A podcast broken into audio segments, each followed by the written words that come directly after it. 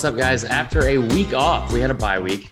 Um, you would call it cake week, not cupcake week. We we took a little bye week. Um, yeah, man. We recorded the pod for like three years together. So, um, but yeah, so I, we had to go through a lot of cake weeks. I will say that. Um, we're back for another episode of Cast Interference. I'm Chris Marler. Of course, I'm joined by Connor O'Gara. Um, first and foremost, what what holidays have I missed? I don't think you have missed uh, Arbor Day. You did miss uh, St. Patrick's Day. Yeah. Um, mm-hmm. I think we have uh, what's what's coming up. Easter is coming up. Ooh, it's my mom's um, Super Bowl. She is fired up.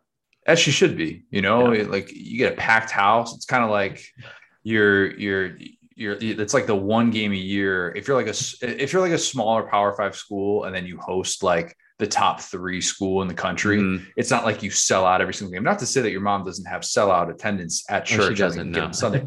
okay, so perfect example. Then it's like, hey, right. once once you know Easter comes along, then you know you got a packed house. The atmosphere is just electric.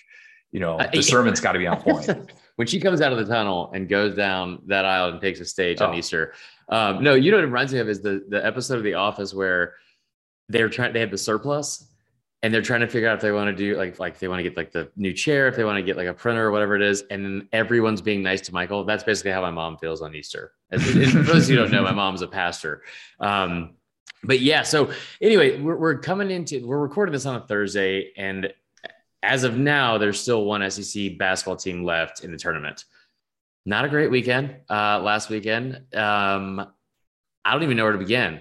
I like just want to talk a little bit about SEC basketball and, and how uh, was it a facade this year of, of being tough? Because I honestly thought the, the floor had been raised and it, it, just it wasn't like the ceiling necessarily had gone super high for everyone, but I feel like the floor definitely was raised a lot with like especially these new hires don't use NCAA tournament results to look back on five months worth of data and come to conclusions yeah. based on that. Just, just don't. Fair it's, enough. It's dumb. Like it, people do it so much. We do it in bowl season. With bowl season, it's a little bit different because it's a one yeah. game sample size. There are a lot of different things that go into it. But NCAA tournament is really, really hard. And the SEC had really a hard. bad it's a bad NCAA tournament. I mean, there's no there's no other way to look at it. Like I I, I have like a, a, a bunch of numbers that I'm break, breaking down to figure out if it is the SEC's most disappointing NCAA Ooh. tournament ever. Which there's a real case to be made because it's not like the SEC has never had um, a, you know a, a, tournament in which it didn't have a team in the Elite Eight. That's right. happened like you know that that's happened a decent amount every year. Yeah. I mean, so like there were in terms of just the Elite Eight, like the SEC getting left out of the field entirely. I went back and I looked up all of these numbers. So I have these like literally just sitting in front of me right now. Uh, 12 times in which the SEC was left out of the Elite Eight, if that includes Arkansas, by the way, if that includes Arkansas. So we're going back to 1985. That is when the oh, field wow. was expanded from 53 teams to 64. So I figure mm-hmm. like if you're dealing with 53, it's a little bit different in terms of you know the, the breakdowns, all that. That's stuff. like a, a third of the of the overall tournaments. If it's, yeah. If it's 12, I mean that's that's still that's still pretty high. And then there were 14 instances in which there were one or zero teams in the Sweet 16, including 2022, of course. Nice. Two instances in which the SEC was left out of the Sweet 16 entirely 1989, 2009. Mm-hmm. But like those two years, it wasn't disappointing the same sort of way because in 89, they what the SEC went 0 and 5 first round really? the tournament, like real bad. But nobody was seated better than a six seed. So it's like, well, right. how disappointing was it? And then in 09, nobody was seated better than an eight seed. So it's like, well, you know, that's different than having five teams lose to double digit seats opening weekend. You know, and like dude, it's also like we're you look at the YouTube channel, like we have multiple videos on here talking about like from from you know two months ago of can the SEC get two number one seeds? Like, like, you know, there was there were some people trying to make the case that all I think, you know, all four number two seeds could have been SEC teams. Pa- Patrick Young, uh, bless his heart, new guy on SEC Network. He's um, yoked. Yeah, he is yoked. He he also said that the SEC would get three Final Four teams, um, which did not pan out very well. Just, I mean, like sometimes I, I, say stuff and I question it, but that was that was next level. Uh, I think that like for me, it was you're right about the fact that it's very hard to win in March, right? Like it like there's a reason why even Coach K is maybe the greatest college basketball coach of all time has what five total. He's been coaching at Duke for since like 1892. Mm-hmm, that's correct. All that's yeah, correct. So um, I don't like the LSU thing might have been kind of expected because Will Wade was fired before the game. I'm not going to get into the Bama thing. It was just, I mean, it was maddening to watch all season. And as soon as that white kid started hitting all those threes, I was like, oh my God. His name was Cormac. We got beat by a kid named Cormac. Happens to the best of us. No, it doesn't happen to anybody. Cormac is the name of like a genie that you would see in like that little thing, like the booth thing in Big. I'm pretty sure that was the same name. So, okay. Yeah, not great. Um, what was your main takeaway from from the weekend? Do you think Arkansas has any chance against Gonzaga? By the time people are listening to this, so that game will be over. Yeah. I, am gonna guess. I'm gonna guess that that game will be over. Um, the the three disappointing teams. Arkansas is not disappointing. Not disappointing. No. Made to the Sweet 16. Second you're four year. seed. Yeah, second consecutive year in which you're also the last SEC team standing, which mm-hmm. that matters. That program cares about that. They'll recruit with that. Yep. It's Tennessee, it's Auburn, and then of course it's Kentucky when we talk about disappointment, you can kind of say what you want about like the LSU and the Bama thing. Mm-hmm. Expectations were relatively low. You could say that expectations were still relatively low for Auburn, but you're still a two seed. You're still a two seed. I don't know if they were low to their fan base. No, they weren't. And a lot of people, if you kind of follow this, were saying, well, you know, there's this is just who they are. It's their DNA, their guard play. They, yeah, they're kind of all over the place, but Bruce Pearl lets them play with freedom and they're going to figure right. it out. And it's like, well, you look back on it and what was the stat I brought up that stat before about how they had one win against an NCAA tournament. Their last win against an NCAA tournament team was the Bama win on like February 1st. And then in yeah. that stretch, Jacksonville State is the lone NCAA tournament team that they beat in that That's entire stretch of time. It's like, look, I, I had Auburn losing in the second round, so my disappointment level isn't the same. I had them losing to USC, but right. like you yeah, see the way bracket? they played it.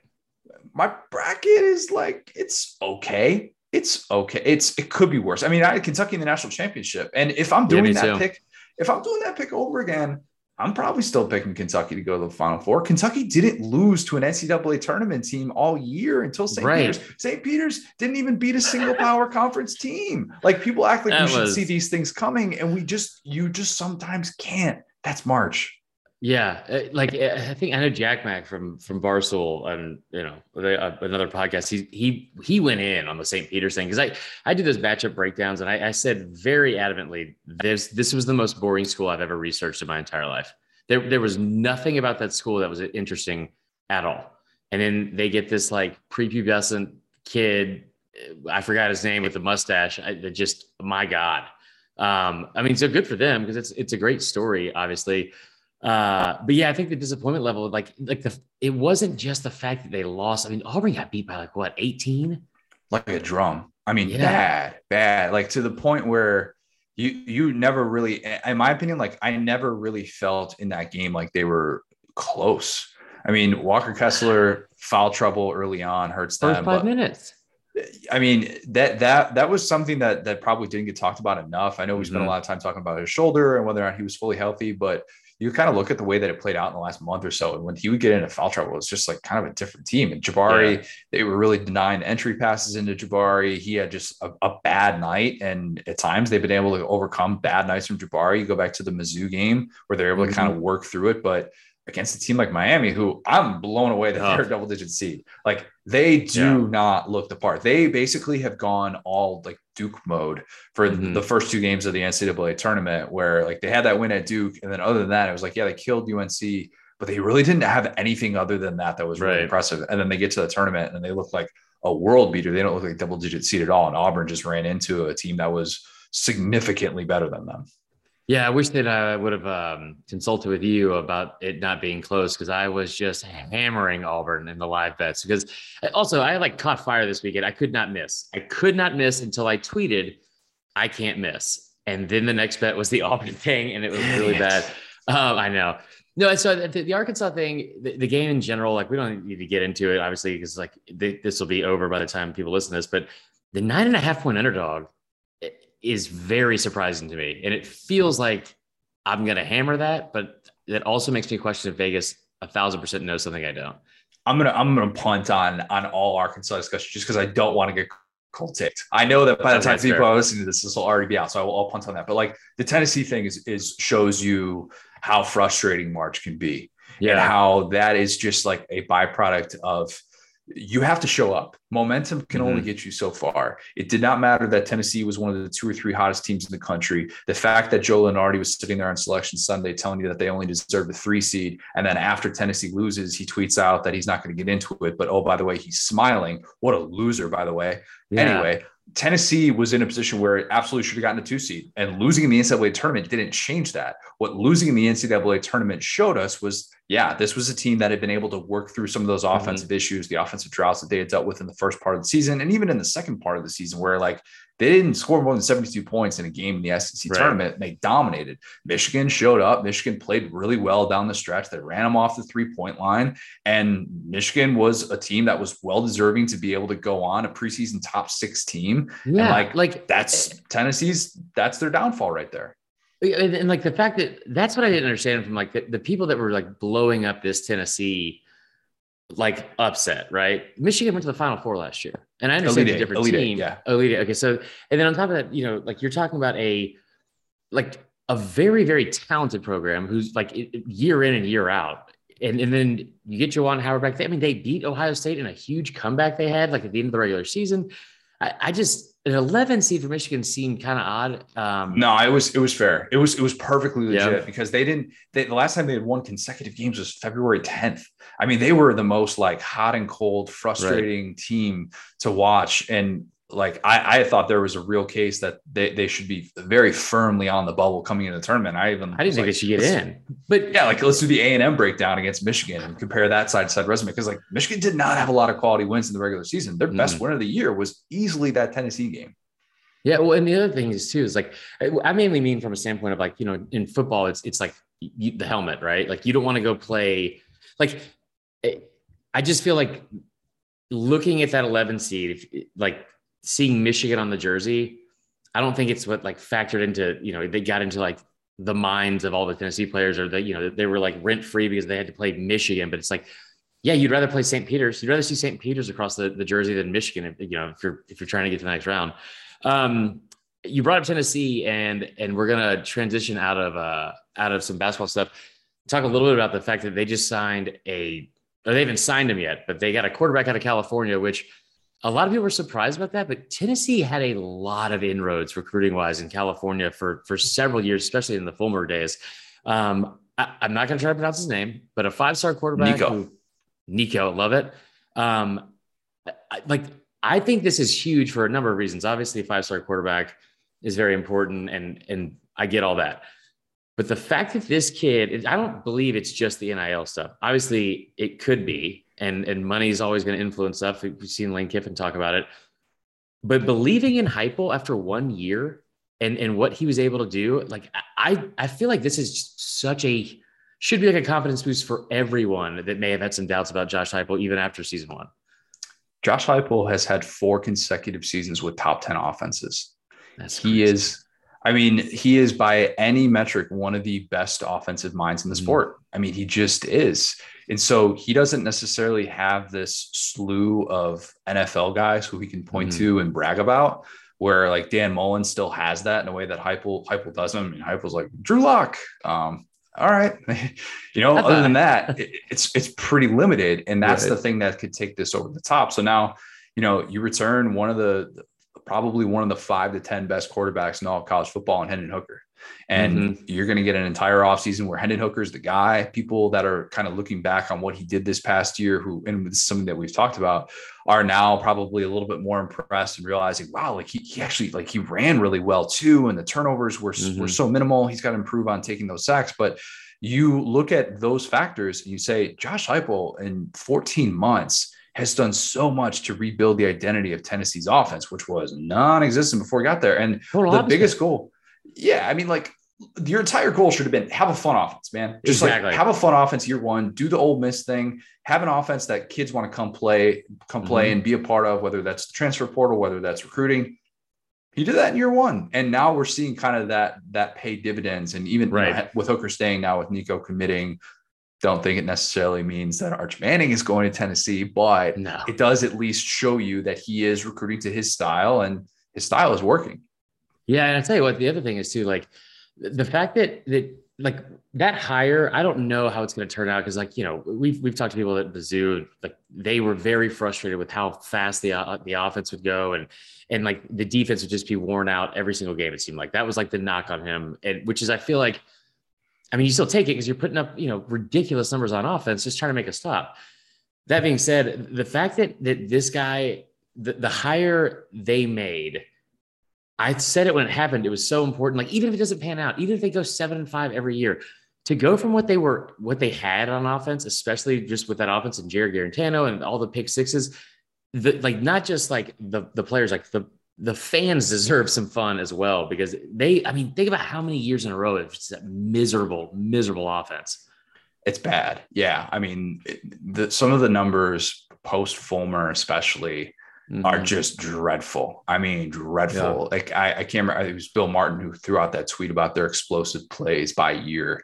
And it was like, oh my God, these fans don't or, even know what it's like to to see a play, a guy run for more than like 50 yards, you yeah. know, a passing play or something like that. So like there are just a lot of things that would say vibes are good. You should mm-hmm. feel confident about this offense moving forward. I was I was dead wrong about their defense in year one. I thought yeah. Tim Banks was going to have the worst defense in the SEC. We had all the stats about not playing mm-hmm. complementary football. That was such a big point of emphasis, not only at um, Mizzou but also at UCF, and the way that mm-hmm. that fallout kind of uh, played out. But I think moving forward, yeah, the foundation's really good. Now yeah. you got to be able to recruit. It's still going to be dependent on the decisions that you make moving forward. You're still going to have to be able to elevate your floor defensively if you're going to mm-hmm. take that next step. If you're going to beat a Florida, Georgia, and Alabama, which of course, like you're only as good as those games if That's you're crazy, at Tennessee. Yeah. yeah and that kind of sucks, but it does go along with the territory. And then, you know, a decade and a half ago, that they were at the top of that totem pole as well. So, you know, it could definitely change. I don't think Georgia and Bama are going to beat them forever. Uh, but I will tell you this last thing about Tennessee. Heupel definitely doesn't have to deal with 34 players in the transfer portal this year, which is uh, it's yeah. even more astounding than the success he had in year one. Um, all right, going into uh, a little bit more football stuff, not just spring practice, but I, I, was talking to you about this off air and some of like the rumblings now that spring practice has started across the SEC of these players that, you know, might be breakout stars, like all these players in the transfer portal that are now at new, new spots. There's one guy for Bama in particular that – I love this kid when he was at the, his last school, and I was as soon as they he made that announcement, I was like, oh, that's good, that's real good because I don't care what the depth chart is on any of that stuff. That kid could be a star if he's put in the right position. I'll get to that in a little while. What what are the things that you are most excited about, or people uh, that have transferred in, or, or you know whatnot, like they could be the most explosive, or or basically this year's Wan'Dale Robinson, right? You were spot on with that that take last year. Thank you. I did not think Jameson Williams would be as good as he was, so I'll take an L on that. Um, I, I, think the new trend that we're going to see in, in, the SEC, Power Five running back transfers who are mm-hmm. really good this year, and to understand kind of why that dynamic exists in this way, you have to understand obviously the new rules of the transfer portal. Undergraduates can play right away with the one-time mm-hmm. exemption; they don't have to sit a year. And you think about what that means for the running back position in general, the shelf life. Why would you want to sit a year of your athletic prime right. if you can't make it as a running back? Why would you then you know try and like transfer somewhere else um, as an undergrad? It's just a little bit more difficult. So i wanted to figure this out. This is going to sound really specific but but hang with me on this stat. During the playoff era here is the list of running backs who finished in the top 10 in the sec in rushing after transferring from a power five school right? Pretty simple. Yeah. I'll say it again. I'll, no, during the playoff era. I'm, okay. I'm trying to figure out like i'm just trying to you know rack my brain and see who it is just top 10 in rushing. Do you have any any guesses? Because there's there's two. There's only two who have been able to do There's that. only two? Two. Oh, explain it again to the audience and let, let me do some thinking. I'll buy myself okay. 30 seconds. During the playoff era, the list of running backs who finished in the top 10 in the SEC in rushing after transferring from a power five school. I don't, I'm drawing a blank on everything here. There's one you'll kick yourself for, and then there's one that you'll be like, oh, yeah, all right, whatever. Sure.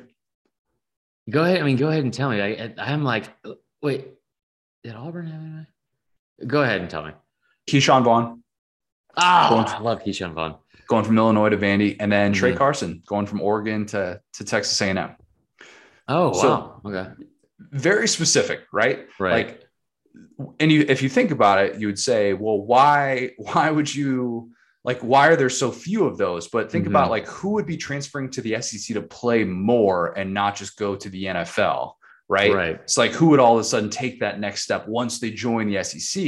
It's mm-hmm. very it's a very specific group. So like this year though, that's totally out the window. Like I'll be surprised if there are not multiple Power 5 transfers who are among the top 10 rushers in the SEC, a guy mm-hmm. that I know you're going to get to in a minute. So I'll save him for you. But Nathaniel Peat at Mizzou, which Mizzou running backs and Eli Drinkwitz every year, man. That's that's what they do. That's just yeah. kind of par for the course. Noah Cain, who's a guy I've been really high on for a mm-hmm. long time, of course, transferring from Penn State, some offensive line issues, some health issues, just kind of scheme didn't really work out with him. Interested to see if that's better with Brian Kelly, with the way that mm-hmm. they're hopefully going to be able to pass the ball with all those stud receivers. So I think that should benefit him. And then Zach Evans is the, is the obvious yeah. one, right? Coming from T from TCU, going to Ole Miss. He had the the toe issue last year that sidelined him after he was pretty much revelation in the first half of the year. Wild recruitment. I make the joke all the Wild time. Wild recruitment, dude. if you Google Zach Evans with any Power Five school, you will get oh, yeah. a result. You will absolutely get a result. It has gone that all over the place, and now he's at Ole Miss. He gets to team up with uh, also another another transfer, uh, SMU transfer, Ulysses Bentley, the fourth yeah. all time name. Unbelievable yeah. name. So they get to take over in that backfield, which of course is three dudes to replace. So like all those guys would not surprise me at all if they are top 10 in the SEC in rushing this year after transferring from Power Five schools. And then there's the one who is the most likely in the clubhouse to do that, Jahmyr Gibbs. Okay, so this is this is something I was thinking about the other day, and I was talking to Finebaum about this, and sick brag, sick brag.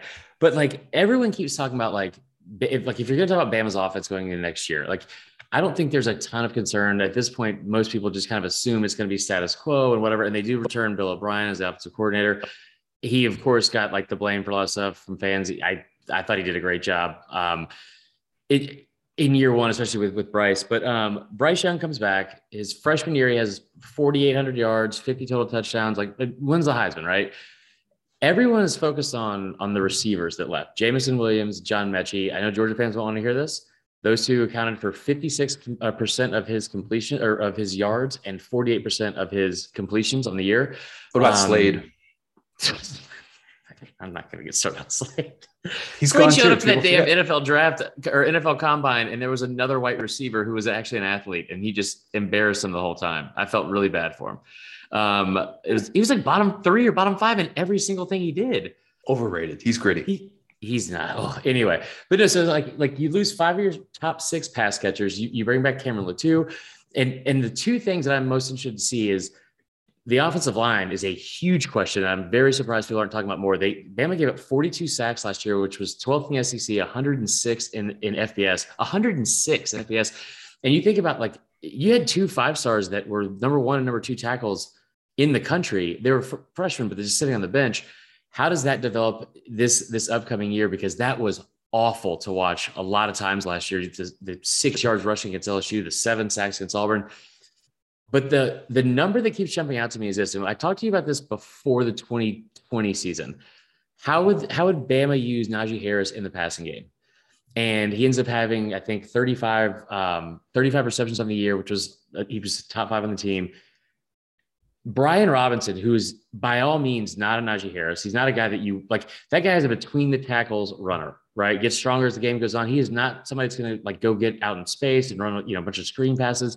North he South had 43 guy, yeah. receptions this year, um, which part of that's because you know Bama had a lot of injuries in in in the running back room and also late in the season what you had at, at the receiver position. But Jahmyr Gibbs coming in, it, that kid was a stud on a terrible team. I mean, like a terrible team. And you start looking at the numbers. You're, you're talking about a kid that, that I think he had 1,680 total yards, and that includes like return yards. He was able to score a touchdown in all phases of the game, but he, he averaged in this past two seasons 30 receptions a year, about 350 yards. But the explosive plays of this kid, like you want to talk about a guy that's electric in space. He had six straight games last year where he had at least one play over 50 plus yards in the game. I I think that kid is going to be a stud in this in this offense, and you have a lot of talent coming back. I think that kid's the top top of the pecking order. Yeah, uh, I, I, don't have any problem with that. I mean, if if you're trying to figure out among that group, like which one will lead the SEC in rushing, it's mm-hmm. it's Gibbs or it's Evans, just among the, mm-hmm. the, the Power Five transfers. But Um, yeah, you brought up the, the pass catching. PFF's highest graded um, receiving grade. He had the highest receiving grade of any uh, FBS running back last year, which right. is pretty darn good. And, He's um, going real quick. He did that on a team that averaged less than 200 yards passing a game in Georgia Tech, yeah. which is an awful offense. And and think about like the the game, the just the general game flow. Geoff Collins' mm-hmm. team, like they were getting their butt kicked a lot. Like you, you watch the highlights of him, and they're like, oh yeah, they're not they're not a touchdown in Northern Illinois. They can't just run him like four or five times in a row right now. They got to like right. throw and try and find ways to get him in space. They should be able to use him a lot. If he yeah. doesn't end up with 250 touches from scrimmage this year, I will be surprised. And that's not a knock on Trey Sanders. It's not a knock on Roydell Williams. It's not a knock on Jason McClellan. Mm-hmm. I think they're going to get him involved so much because this is pretty rare to have like this little experience returning from the Alabama backfield and using that experience as like transfer experience. You know, use like we have grown very accustomed to seeing there's at least one guy who's had, you know, like 100 100 carries the previous season who's coming back that's just always the case right and it's different this year in that regard and so now Gibbs should be in line for just a huge workload, in my opinion. I don't think they want to really rely on Trey Sanders in the same sort of way. He's been rumored to go to the transfer portal for a long time, which is like really? TBD on that. Yeah, there have been rumors on that back and forth. It's, it seems like he tweets every like every six months, like, "Hey, I'm not entering the portal." It's like, yeah, I get it, but if there's smoke, usually there's some sort yeah. of fire. I, again, like I, whatever. Well, I hope the kid stays healthy, but yeah, Gibbs going to get a ton of work. I think that like also, I mean, those numbers can be a little bit skewed just because of the fact like once you got to November, all the three backups behind Brian Robinson, there were three backup running backs that were all out for the season, season ending injuries, just like one by one they went down. Um, but what's interesting to me is you brought up the fact that 250 touches, because in the past, that doesn't seem like a lot for Alabama. We, we looked at what Derrick Henry did about six years ago. But with Bryce Young at quarterback, there were several games last year, and not just close games, but several games where he put up 40, 50 plus passes. I, I thought the Georgia game, he was going to have to put up 60 going into that game for Bama to have a chance. I, like, I wonder what this looks like in the offense. Like, if if if it's something like a magic number, like we used to see with Kadarius Toney, right? Like in Florida, where it's like you got to get him at least seven to eight touches a game. You, you have to. Like, if you have to force it to him, that's fine. But like, I wonder what the number will be for this kid because I don't think they'll just use him between the tackles. But you also like they're gonna they're gonna throw the ball again probably 38 40 times a game yeah, he's best between the tackles too. Like mm-hmm. that's the interesting thing. Like you wouldn't necessarily assume that because he's versatile and because he actually does stuff in the passing game and he's right. made that a big part of his game. But he is best when he's working between the tackles and he's not just like a shifty guy. He gets north south in a hurry. He runs through contact. Like you watch the highlights of this kid and you're like, oh, we would have been talking about him way more if he was on a team that actually had a pulse last year and at a place like Alabama even if he just replicates what he did last year and if he doesn't mm-hmm. improve in his pre-draft season which like one would think probably going to improve in his pre-draft yep. season um, with all so. those resources all those surroundings and everything um, as long as he is healthy he is in uh, in good shape definitely an all sec candidate yeah, I agree. So I'm just happy it's back. Um, it's good to start talking about football again and just stop pretending like I know anything about basketball. It's just all over my head. So um, until next week, I don't know what holiday is this week. I'm, it was National Puppy Day the other day, which I, now that I say it, we're not going to get into. That's the end of the show. See you next time. Happy Arbor Day.